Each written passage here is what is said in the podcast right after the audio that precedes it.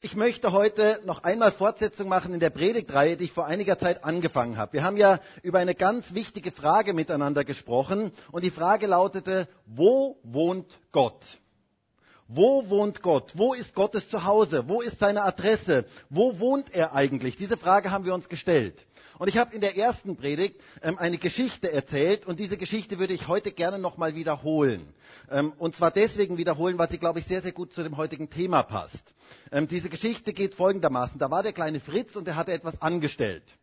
Und die Mutter wollte, dass er irgendwie zum Nachdenken kommt und so hatte sie eine gute Idee. Sie hatte die Idee, sie könnte den kleinen Fritz mitnehmen zum Priester und der Priester könnte ihm mal so richtig ins Gewissen reden.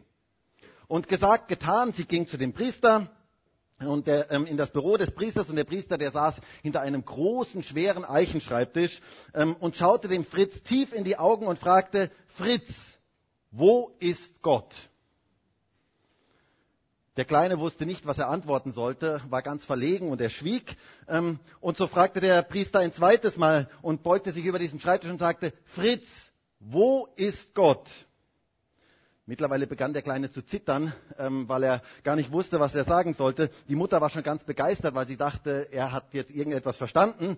Und so beugte sich der Priester ein drittes Mal über den Schreibtisch und fragte ganz energisch, Fritz, wo ist Gott? Und in dem Moment rannte der kleine Fritz raus aus dem Büro nach Hause und die Mutter schnell hinterher, weil sie wollte natürlich wissen, was passiert war. Und er rannte direkt in die Arme seines Vaters und der Vater fragte ihn dann, aber Fritz, was ist denn los, was ist denn passiert? Und da antwortete der Kleine mit Tränen in den Augen, Papa, die haben Gott in der Kirche verloren und jetzt geben sie mir die Schuld dafür. Wisst ihr, es ist eine Tragik, dass in vielen Kirchen und Gemeinden man wirklich Gott verloren hat. Und ich wünsche mir, dass es bei uns nicht so ist. Ich wünsche mir, dass wir Gott immer wieder erleben. Aber diese Frage ist gut, die der Priester gestellt hat. Wo ist Gott? Und das ist die Frage, mit der wir uns auch heute beschäftigen möchten. Wo ist Gott? Was ist seine Adresse? Wo ist er zu Hause? Und in diesem ersten Predigtteil, den wir damals uns angeschaut haben, haben wir uns 4 Orte angeschaut, wo Gott selber sagt, dass er wohnt. Und der erste Ort war der Himmel. Wir haben über den Himmel gesprochen. Dann haben wir den zweiten Ort uns angeschaut. Das war die Stiftshütte oder der Tempel im Alten Testament. Und dann wurde es ganz, ganz spannend. Dann sind wir nämlich ins Neue Testament gegangen und wir haben uns gefragt, wo wohnt eigentlich heute Gott? Und wir haben festgestellt, dass Gott in seinem Wort sagt, dass er heute in dir und mir wohnen möchte. Und dass er in uns gemeinsam wohnen möchte, in seiner Gemeinde. Da wohnt Gott. Und das ist so wichtig, das zu wissen. Er wohnt in dir und mir. Das ist absolut genial. Wer das verstanden hat, dessen Leben verändert sich. Wenn wir verstanden haben, dass er in uns wohnt. Das bedeutet, dass wir täglich mit ihm rechnen dürfen. Das bedeutet auch, dass dieser ganze religiöse Druck und Stress von unserem Leben abfallen kann. Weil wir müssen unser Christsein nicht aus eigener Kraft absolvieren. Sondern er lebt in uns. Er ist in uns. Und er möchte das Werk durch uns tun. Wir müssen es nicht aus eigener Kraft tun. Es ist sein Werk in uns. Und das ist so eine wichtige Tatsache, das zu wissen. Gott lebt in dir und mir. Und er lebt in uns als Gemeinde. Das war das, was wir im ersten Teil angeschaut haben. Im ersten Teil haben wir uns angeschaut, wo wohnt Gott? Und im zweiten Teil haben wir uns dann angeschaut, wie wohnt Gott? Wenn jemand zu dir zu Besuch kommt, dann sieht er nicht nur, dass du wohnst, sondern er sieht auch, wie du wohnst. Und das ist auch etwas sehr, sehr Wichtiges, zu wissen, wie wohnt man eigentlich. Und die Frage ist, wie wohnt Gott? Was ist das Haus? Was ist mit diesem Haus? Womit muss dieses Haus gefüllt sein, damit Gott sich zu Hause fühlen kann? Und dazu haben wir uns die Geschichte von der Tempelreinigung angeschaut.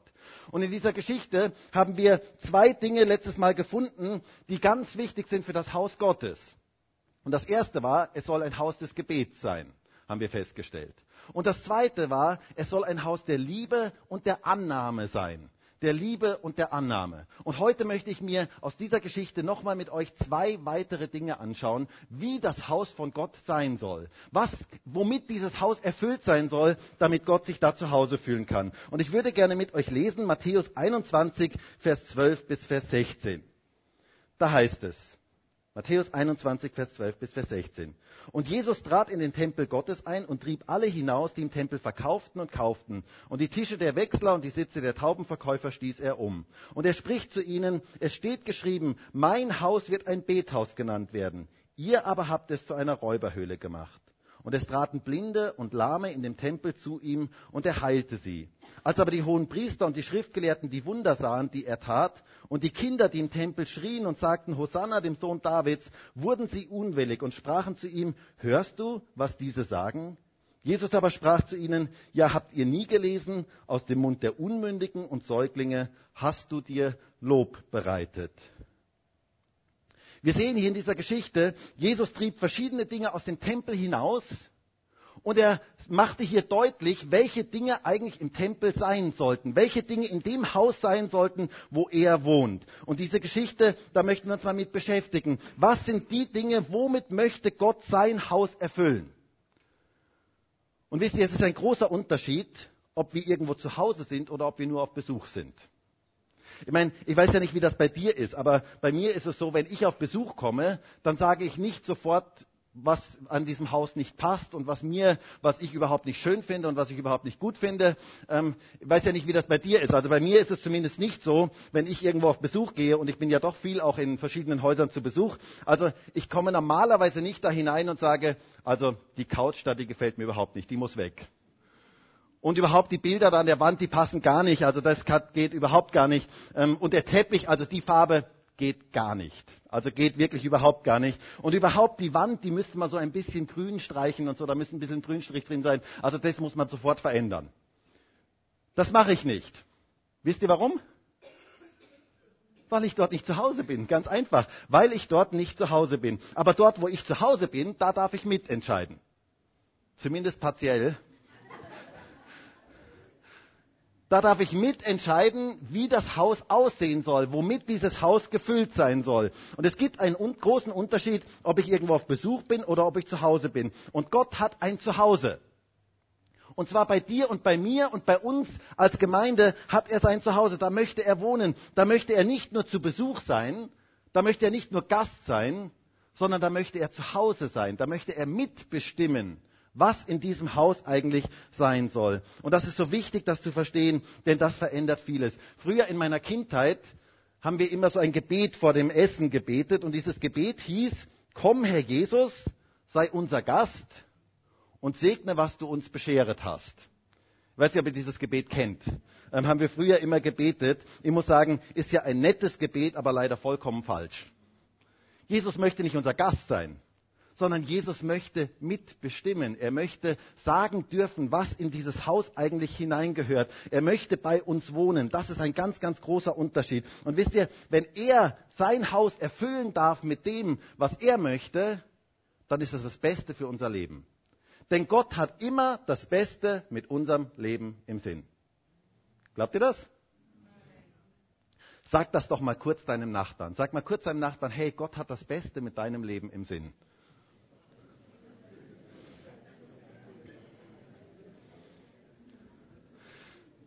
Das ist eine ganz, ganz wichtige Tatsache. Gott hat das Beste mit unserem Leben im Sinn. Und ihr Lieben, wenn wir das heute mitnehmen, dann haben wir schon sehr, sehr viel mitgenommen. Gott hat wirklich das Beste mit unserem Leben im Sinn. Und er möchte dieses Haus, das haben wir letztes Mal gesehen, zu einem Haus des Gebets und zu einem Haus der Liebe und Annahme machen. Und heute möchten wir 2 weitere Dinge anschauen, womit er dieses Haus füllen möchte, dass er sich wirklich zu Hause fühlen kann. Und das Erste, was wir sehen, ist in Vers 14. Es heißt hier, und es traten Blinde und Lahme in den Tempel zu ihm, und er heilte sie.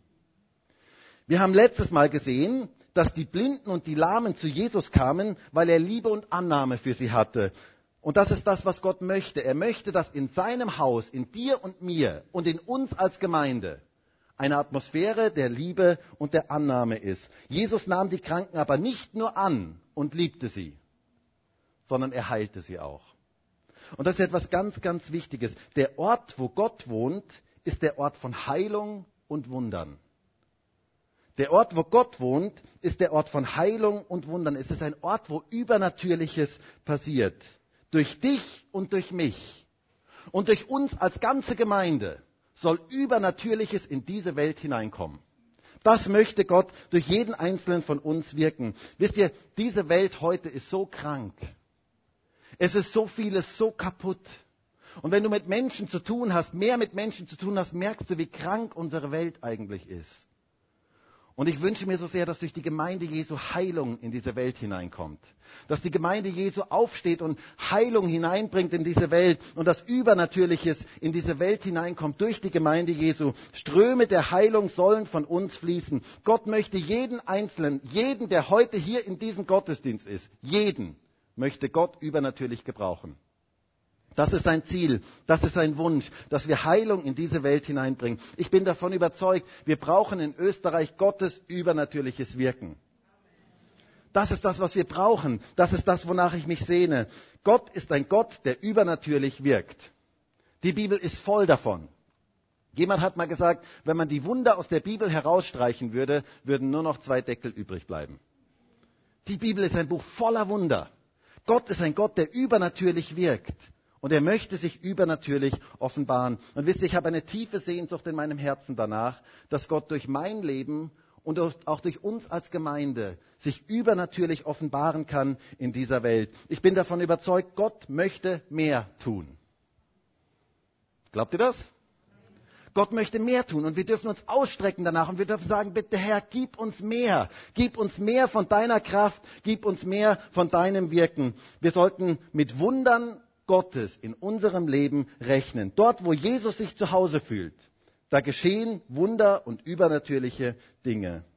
Ich frage mich, warum suchen heute so viele Menschen Übernatürliches in der Esoterik und im Schamanismus und im Satanismus und in Wahrsagerei und im Buddhismus und überall anders? Nur nicht in Kirchen und Gemeinden. Könnte es vielleicht sein, dass wir etwas sehr Wichtiges verloren haben? Was wir wieder neu für uns zurückerobern dürfen. Denn Gott möchte übernatürlich wirken in unserer Gemeinde. Die ersten Christen wussten um die übernatürliche Kraft Gottes und sie rechneten damit. Für sie war das Christsein nicht etwas rein Verstandesmäßiges, sondern sie rechneten mit dem übernatürlichen Wirken Gottes. Lest einmal die Apostelgeschichte durch. Man kann es ja gar nicht überlesen. Also was da alles passiert ist, das ist ja unglaublich, was für gewaltige Dinge da passiert sind. Heilungen und Zeichen und Wunder. Und wir brauchen das heute wieder ganz neu. Und wisst ihr, das macht Christsein attraktiv. Das macht Christsein lebendig und anziehend, auch in unserer heutigen Zeit. Ich war ja vor einiger Zeit auf Kur. Und als ich dort auf Kur war, ich war ja dort sehr jung, im Vergleich zu vielen anderen. Und ich saß morgens am Tisch, an einem Sonntagmorgen saß ich am Tisch und neben mir saßen 2 ältere Damen und die haben miteinander gesprochen. Und ich habe dieses Gespräch so mitgehört und da sagte die eine ältere Dame, du, ich glaube, ich gehe heute mal in die Kirche.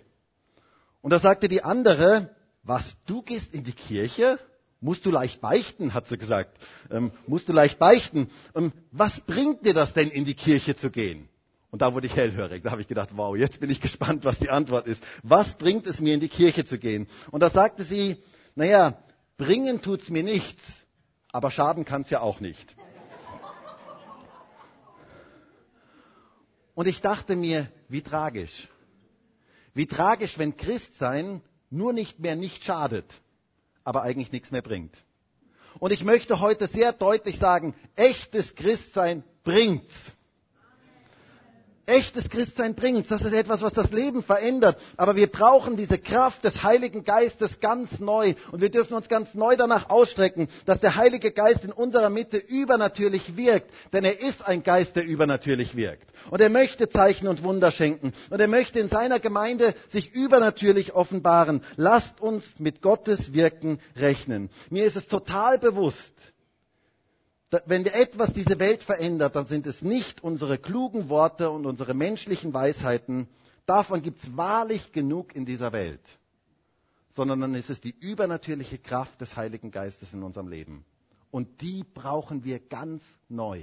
Die brauchen wir als Christen ganz neu. Und wir dürfen uns danach ausstrecken. Das wusste schon Paulus, wenn er in 1. Korinther 2 sagt. Hört einmal, was er dort sagt in Vers 3.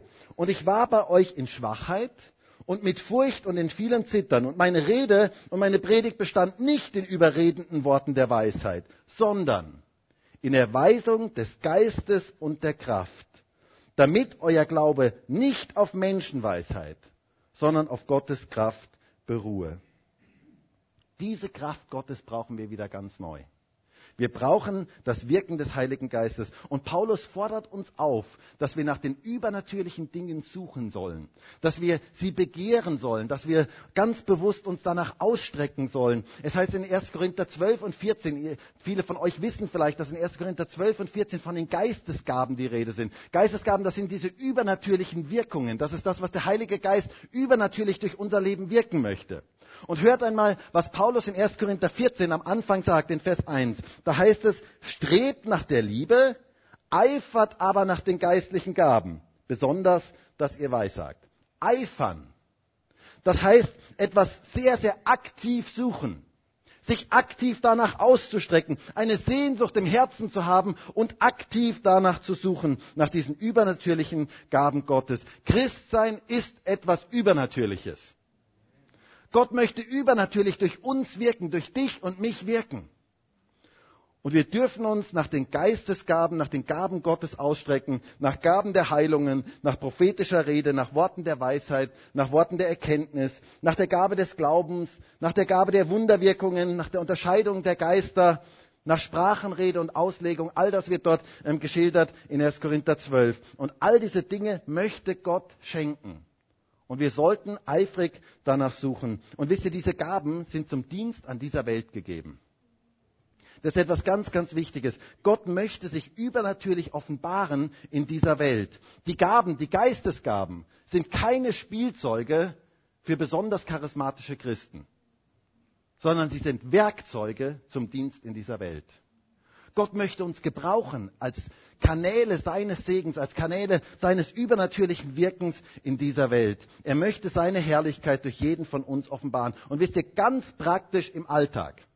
Dort, wo du arbeitest, an deinem Arbeitsplatz, in deiner Firma, in deiner Familie, bei deinen Freunden, bei deinen Bekannten, bei deinen Nachbarn, da möchte Gott dich gebrauchen als ein Kanal seines Segens, als ein Kanal seiner Kraft in diese Welt hinein. Das Übernatürliche soll durch dich in diese Welt hineinkommen.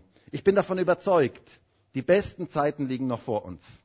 Gott hat noch viel vor mit uns. Er möchte noch etwas tun. Und deswegen bin ich so gespannt und begeistert. Ich hoffe, ihr spürt heute ein bisschen die Begeisterung. Ich bin so gespannt und begeistert für das, was Gott noch alles vorhat.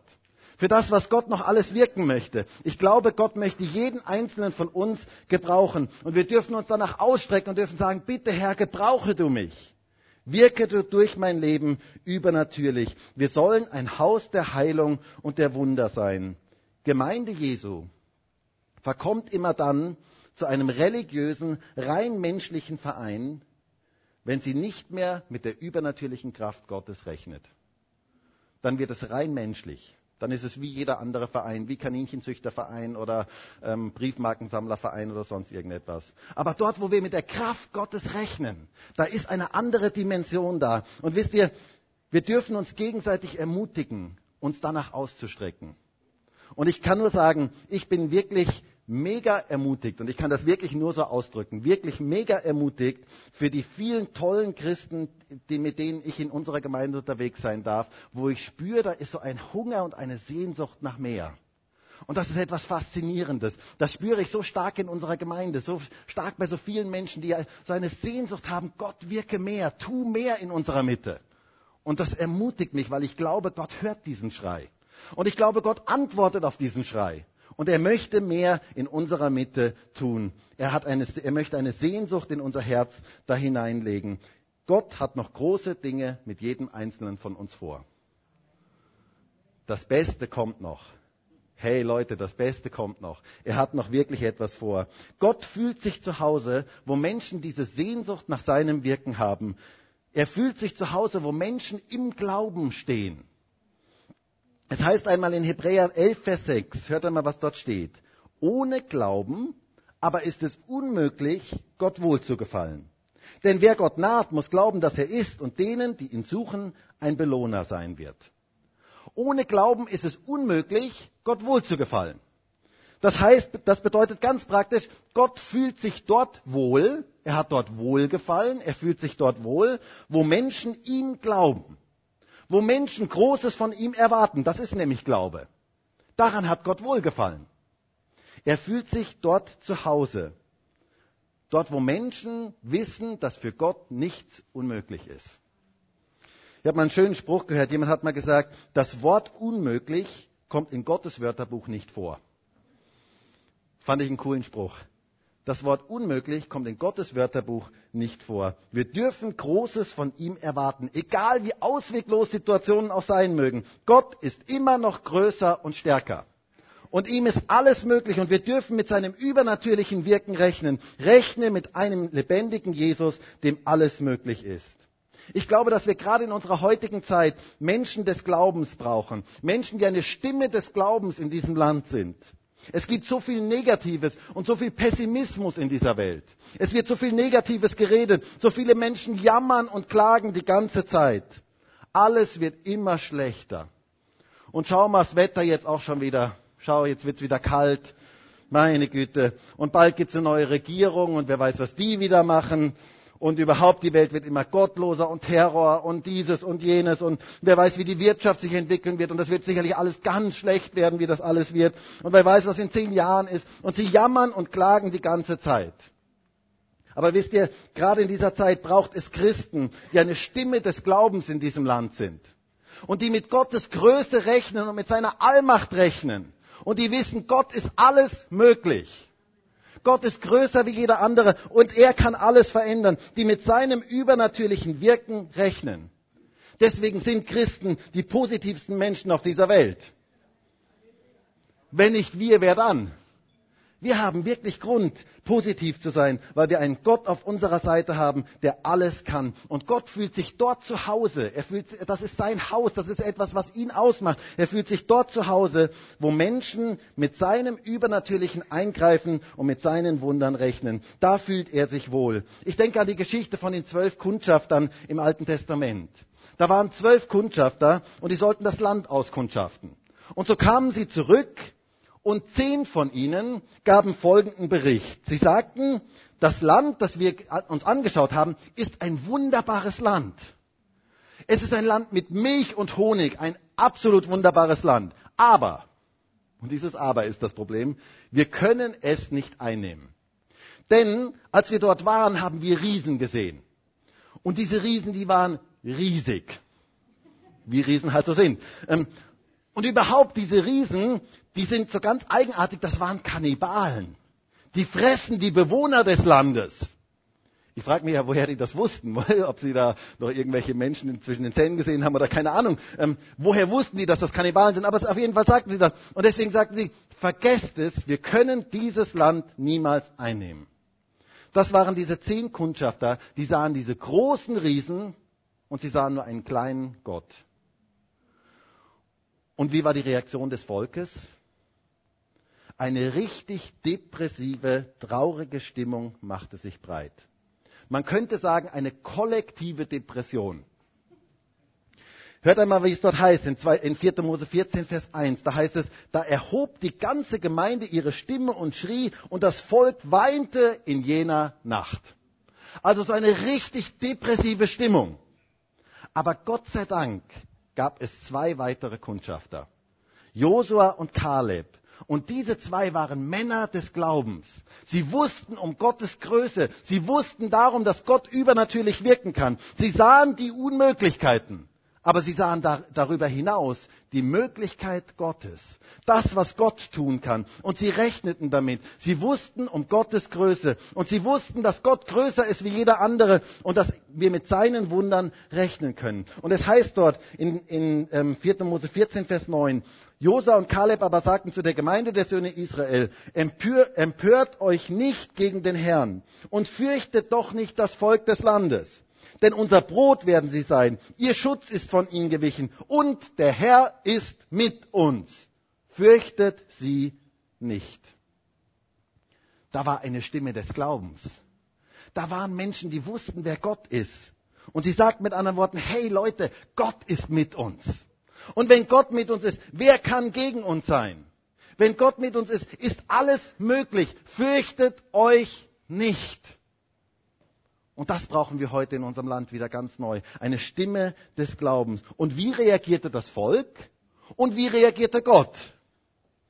Hört einmal, wie es dort heißt, in Vers 10, direkt der Vers danach. Und die ganze Gemeinde sagte, dass man sie steinigen solle. Nicht gerade sehr sympathisch, hä? Und dann heißt es, da erschien die Herrlichkeit des Herrn am Zelt der Begegnung allen Söhnen Israel. Gottes Herrlichkeit kam in diese Situation hinein. Und ich glaube, hier macht Gott etwas ganz, ganz deutlich, schon im Alten Testament. Meine Herrlichkeit, meine Gegenwart, ich fühle mich dort wohl, wo Menschen im Glauben vorwärts gehen. Das ist das, was Gott hier ganz deutlich macht. Gott fühlt sich zu Hause bei Menschen, die mit seinem übernatürlichen Wirken rechnen. Da kommt Gottes Herrlichkeit, da kommt Gottes Gegenwart. Und es braucht in unserer Zeit, im Anbetracht all des Negativen und des Pessimismus, braucht es diese Stimme des Glaubens. Das war übrigens auch der Unterschied zwischen David und den anderen Kriegern, als sie den Riesen Goliath begegneten. Die anderen Krieger sagten, wow, der ist groß, den können wir niemals widerstehen. David stellte Goliath neben seinen Gott und plötzlich wurde dieser Riese zum Zwerg. Und David sagte, wow, der ist groß, den kann ich ja niemals verfehlen.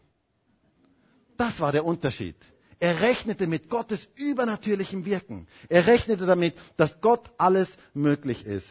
Und ich möchte uns herausfordern, Gott Großes zuzutrauen. Ich möchte uns heute herausfordern, wieder ganz neu zu erwarten, dass Gott große Dinge tut. Begrenze Gott nicht durch dein kleines Denken von ihm. Rechne praktisch im Alltag mit seinem übernatürlichen Wirken. Gott wohnt dort, wo Menschen sind, die seine Wunder erwarten, die sein übernatürliches Wirken erwarten. Gott wohnt, dort wo Gott wohnt, ist ein Ort der Heilung und der Wunder Gottes. Aber noch etwas weiteres sehen wir in unserem Text. Der Ort, wo Gott wohnt, haben wir gesehen, ist erstens ein Haus des Gebets, zweitens ein Haus der Liebe und Annahme. Heute haben wir gesehen, ein Haus der Heilung und der Wunder Gottes. Und dann heißt es weiter hier in Vers 15. Als aber die hohen Priester und die Schriftgelehrten die Wunder sahen, die er tat, und die Kinder, die im Tempel schrien und sagten, Hosanna dem Sohn Davids, wurden sie unwillig und sprachen zu ihm, hörst du, was diese sagen? Jesus aber sprach zu ihnen, ja, habt ihr nie gelesen, aus dem Mund der Unmündigen und Säuglinge hast du dir Lob bereitet. Der Ort, wo Gott wohnt, ist ein Ort des Lobpreises. Gott fühlt sich dort zu Hause, wo Lobpreis ist. Interessanterweise hier die Frommen, die hohen Priester und Schriftgelehrten haben das mal wieder nicht verstanden. Und die Kinder, die hatten es verstanden. Die freuten sich einfach über das, was Jesus tat und priesen ihn und sagten, Hosanna, dem Sohn Davids. Und Jesus sagt, aus dem Mund der Unmündigen und Säuglinge hast du dir Lob bereitet. Nicht die Oberfrommen sind es, sondern die einfachen Menschen, die Gott loben, bei denen Gott sich zu Hause fühlt. Das ist das, wo Gott sich zu Hause fühlt. Ein Haus des Lobpreises. Das ist das Haus, wo Gott sich zu Hause fühlt. Es heißt einmal in Psalm 22, da heißt es, doch du bist heilig, der du wohnst unter den Lobgesängen Israels. Gott wohnt unter den Lobgesängen seiner Kinder. Da fühlt er sich zu Hause. Und wisst ihr, wenn ich von Lobpreis rede, denken viele Christen sofort an sonntagsmorgens 9.30 Uhr oder 11.30 Uhr hier den Lobpreis in der Gemeinde. Aber wenn ich von Lobpreis rede, meine ich einen Lebensstil des Lobpreises. Das ist viel mehr als sonntagsmorgens. Wenn unser Lobpreis nicht in unserem Leben verwurzelt ist, dann ist sonntagsmorgens hier total oberflächlich. Gott möchte, dass wir einen Lebensstil des Lobpreises pflegen. Er möchte, dass das etwas ist, was unser Leben durchzieht. Das ist sonst so, wie wenn man Äpfel an einen Apfelbaum klebt. Da gab es ja mal diesen Mann, der hat einen Apfelbaum gepflanzt und der Apfelbaum, der trug nicht so schnell Äpfel, wie er sich das vorstellte. Es kam nicht so schnell zu den Äpfeln und so dachte er, was mache ich jetzt? Und so hatte er eine kluge Idee. Er ging ins Geschäft, kaufte Äpfel und klebte diese Äpfel auf den Baum. Das Problem war nur, dass diese Äpfel natürlich nicht an diesem Baum gereift waren und auch nicht verwurzelt waren. Und so kam der erste Sturm, der erste Wind und diese ganzen Äpfel waren alle wieder weg. Und so ähnlich ist das mit Lobpreis. Wenn Lobpreis nicht in unserem Leben beheimatet ist, nicht wirklich etwas ist, was unser Leben durchzieht im Alltag, dann ist es wie wenn wir sonntags ein paar Äpfel an einen Apfelbaum kleben. Es hält in unserem Leben nicht wirklich stand. Der erste Sturm kommt in unserem Leben und der Lobpreis ist weg. Deswegen sollten wir Lobpreis in unserem Leben integrieren. Gott möchte, dass sein Haus, du und ich und wir als Gemeinde mit Lobpreis erfüllt sind. Und wisst ihr, das hat gewaltige Auswirkungen. Das macht unser Leben positiv. Wir werden zu positiven Menschen, wenn wir Gott in den verschiedenen Situationen unseres Lebens loben und preisen. Und das zieht Menschen an, das spüren Menschen. Da spüren Menschen so eine positive Ausstrahlung. Ich weiß nicht, ob ihr das kennt. Manchmal gibt es Leute, die haben so eine negative Ausstrahlung. Wenn die irgendwo in den Raum kommen, verbreitet sich sofort irgendetwas Negatives. Und die reden auch die ganze Zeit nur negativ. Ich wünsche mir, dass wir Christen genau anders sind. Dass wir eine positive Ausstrahlung haben. Weil wir im Lobpreis Gottes stehen. Christen dürfen da anders sein. Sie müssen nicht so negativ reden wie diese Welt. Jakobus macht das ganz, ganz deutlich, indem er sagt, in Jakobus 3, Vers 8, die Zunge aber kann keiner der Menschen bändigen. Sie ist ein unstetes Übel, voll tödlichen Gifts. Mit ihr preisen wir den Herrn und Vater und mit ihr fluchen wir den Menschen, die nach dem Bild Gottes geschaffen worden sind. Aus demselben Mund geht Segen und Fluch hervor. Dies, meine Brüder, sollte nicht so sein. Die Quelle sprudelt doch nicht aus derselben Öffnung das Süße und das Bittere hervor. Jakobus sagt hier, mit unserem Mund preisen wir einerseits den Herrn. Und andererseits fluchen wir den Menschen. Und er sagt, das geht nicht. Das passt nicht zusammen. Aus derselben Quelle kann doch nicht Bitteres und Süßes gleichzeitig hervorkommen. Ganz praktisch, da schimpft man noch auf dem Weg zur Gemeinde über den Chef und über die Ehefrau und oder den Ehemann oder über die Kinder oder über die Nachbarn oder was auch immer. Und dann geht man hier in den Gottesdienst und dann steht man im Lobpreis, Hände nach oben. Oh Herr, du bist so wunderbar. Ich will von deiner Liebe singen. Passt nicht, oder? Passt irgendwie nicht. Ist nicht das, was authentisch ist. Und Jakobus sagt, spar dir das. Spar dir das lieber. Es geht um einen Lobpreis im Alltag. Das ist das, worum es geht. Er sagt hier, dieser Lobpreis soll unser Leben durchziehen, unseren Alltag durchziehen. Und wisst ihr, es gibt eigentlich nur zwei Möglichkeiten. Entweder unterstreichen wir mit unserem Reden und Handeln unseren Lobpreis. Wir unterstreichen ihn oder wir streichen ihn durch. Es gibt nur diese zwei Möglichkeiten. Mit unserem Reden, Handeln und mit unserem Leben unterstreichen wir Lobpreis oder wir streichen ihn durch. Und es geht um einen Lebensstil des Lobpreises. Echter Lobpreis muss in unserem Alltagsleben beheimatet sein. Wer Gott im Alltag nicht preist, kann ihn auch sonntags nicht richtig preisen. Und wer Gott im Alltag preist, dessen Leben verändert sich, der wird positiv. Und deswegen würde ich dir das so gerne heute als Gewohnheit mitgeben. Fang doch an, so kleine Zwischenzeiten am Tag zu nutzen, einfach kurz Gott Danke zu sagen und ihn zu preisen. Vielleicht die Zeit, wo du im Aufzug bist, wenn du irgendwo im Aufzug fährst. Oder die Zeit, wo du auf Toilette bist. Ist ja bei manchen länger, bei manchen kürzer. Diese Zeit könntest du doch nutzen, um Gott zu preisen. Oder die Zeit, wo du im Auto sitzt. Einfach diese Zeit zu nehmen, um Gott zu preisen und ihm Danke zu sagen. Das hat gewaltige Auswirkungen. Lobpreis im Alltag hat gewaltige Auswirkungen. Und wisst ihr, gerade dann, wenn wir unter Druck kommen, kommt heraus, was in unserem Leben drin ist. Das ist etwas ganz, ganz Interessantes. Das ist wie bei einer Zitrone. Stellt euch mal vor, ich hätte heute eine Zitrone hier und ich würde sie hier hinlegen. Solange sie nur da liegt, siehst du nicht, was wirklich drin ist. Aber in dem Moment, wo sie unter Druck kommt, kommt das heraus, was da drin ist. Und genauso ist es eigentlich in unserem Leben. In dem Moment, wo wir unter Druck kommen, kommt aus unserem Leben heraus, was wirklich drin ist. Und das ist etwas ganz Interessantes. Und die Frage ist, was kommt da eigentlich aus unserem Leben heraus? Hat Lobpreis einen wirklichen Sitz in unserem Leben? Ist das wirklich etwas, womit wir erfüllt sind? Oder ist das etwas, was wir nur so beiläufig tun? Ich bin so begeistert und es ist für mich fast unglaublich, was bei Paulus und Silas herauskam, als sie unter Druck kamen. Die kamen ins Gefängnis und sie waren in einer ganz, ganz schwierigen Situation und sie hätten allen Grund gehabt, depressiv und verzagt zu sein. Und hört einmal, was bei ihnen herauskam, als sie unter Druck kamen. Apostelgeschichte 16, Vers 25. Da heißt es, um Mitternacht aber beteten Paulus und Silas und lobsangen Gott und die Gefangenen hörten ihnen zu.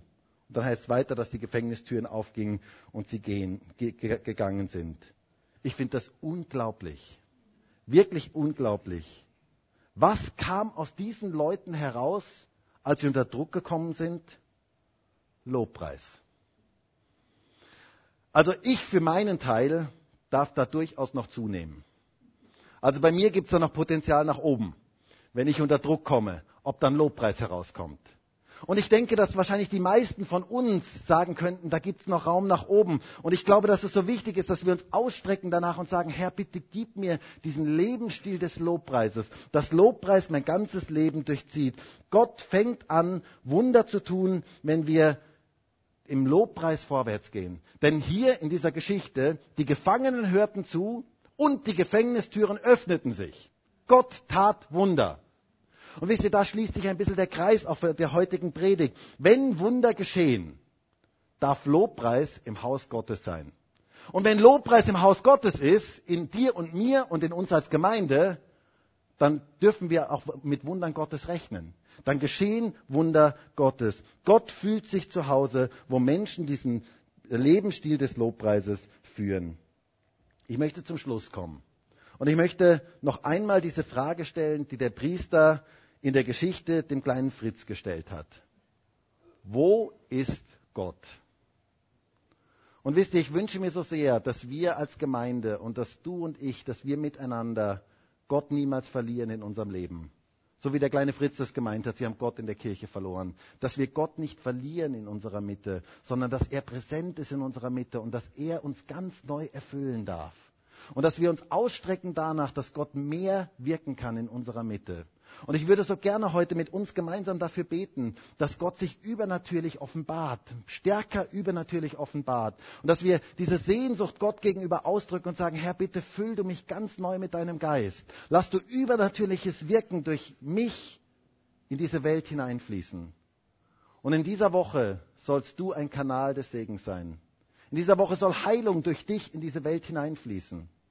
Und ich würde so gerne auch für uns beten, dass Gott uns es schenkt, dass wir einen Lebensstil des Lobpreises führen, dass wir nicht negativ sind, so wie viele Menschen heute, sondern dass wir Gott preisen können in jeder Situation unseres Lebens. Und vielleicht können wir jetzt gemeinsam aufstehen. Und ich würde so gerne jetzt mit uns dafür beten. Und ich weiß, Gott möchte sein Haus erfüllen. Er möchte sein Haus erfüllen mit dem, was ihm wichtig ist, weil es das Beste für unser Leben ist.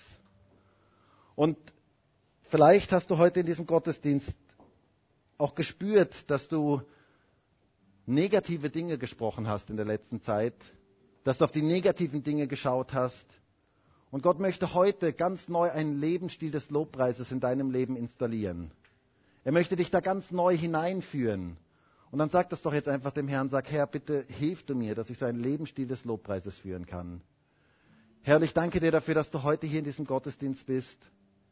Danke dir dafür, dass du jeden Einzelnen kennst, der hier in diesem Raum ist. Herr, wir haben eine Sehnsucht danach, dass du mehr tun kannst durch jeden Einzelnen von uns. Wir wünschen uns, dass mehr von deinem Wirken in unserem Leben durchbrechen kann.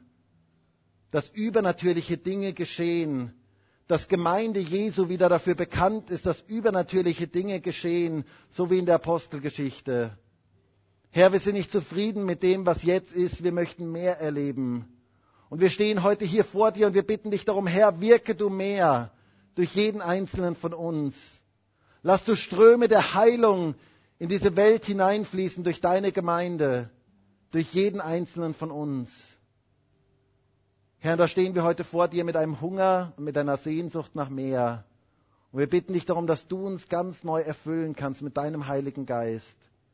Dass die Kraft deines Heiligen Geistes durch unser Leben fließen kann. Dass Menschen in dieser Woche spüren, wenn sie mit uns zu tun haben, spüren, dass da etwas Übernatürliches ist.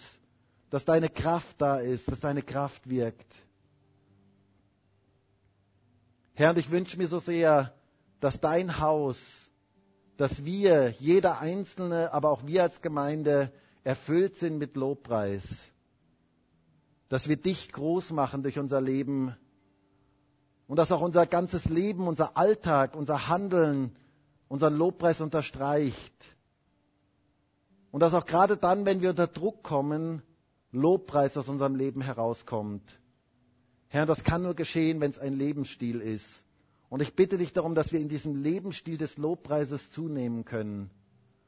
Und dass du das in uns wirkst, dass wir positive Menschen sind, die dich preisen in jeder Situation unseres Lebens. Herr, ich bitte dich darum, füll du dein Haus ganz neu mit dem, was du möchtest, mit dem, was dir wichtig ist. Und danke dafür, dass du gesagt hast, dass du unter uns wohnen möchtest, in uns wohnen möchtest. Und ich bitte dich darum, dass du dieses Haus erfüllst. Halleluja.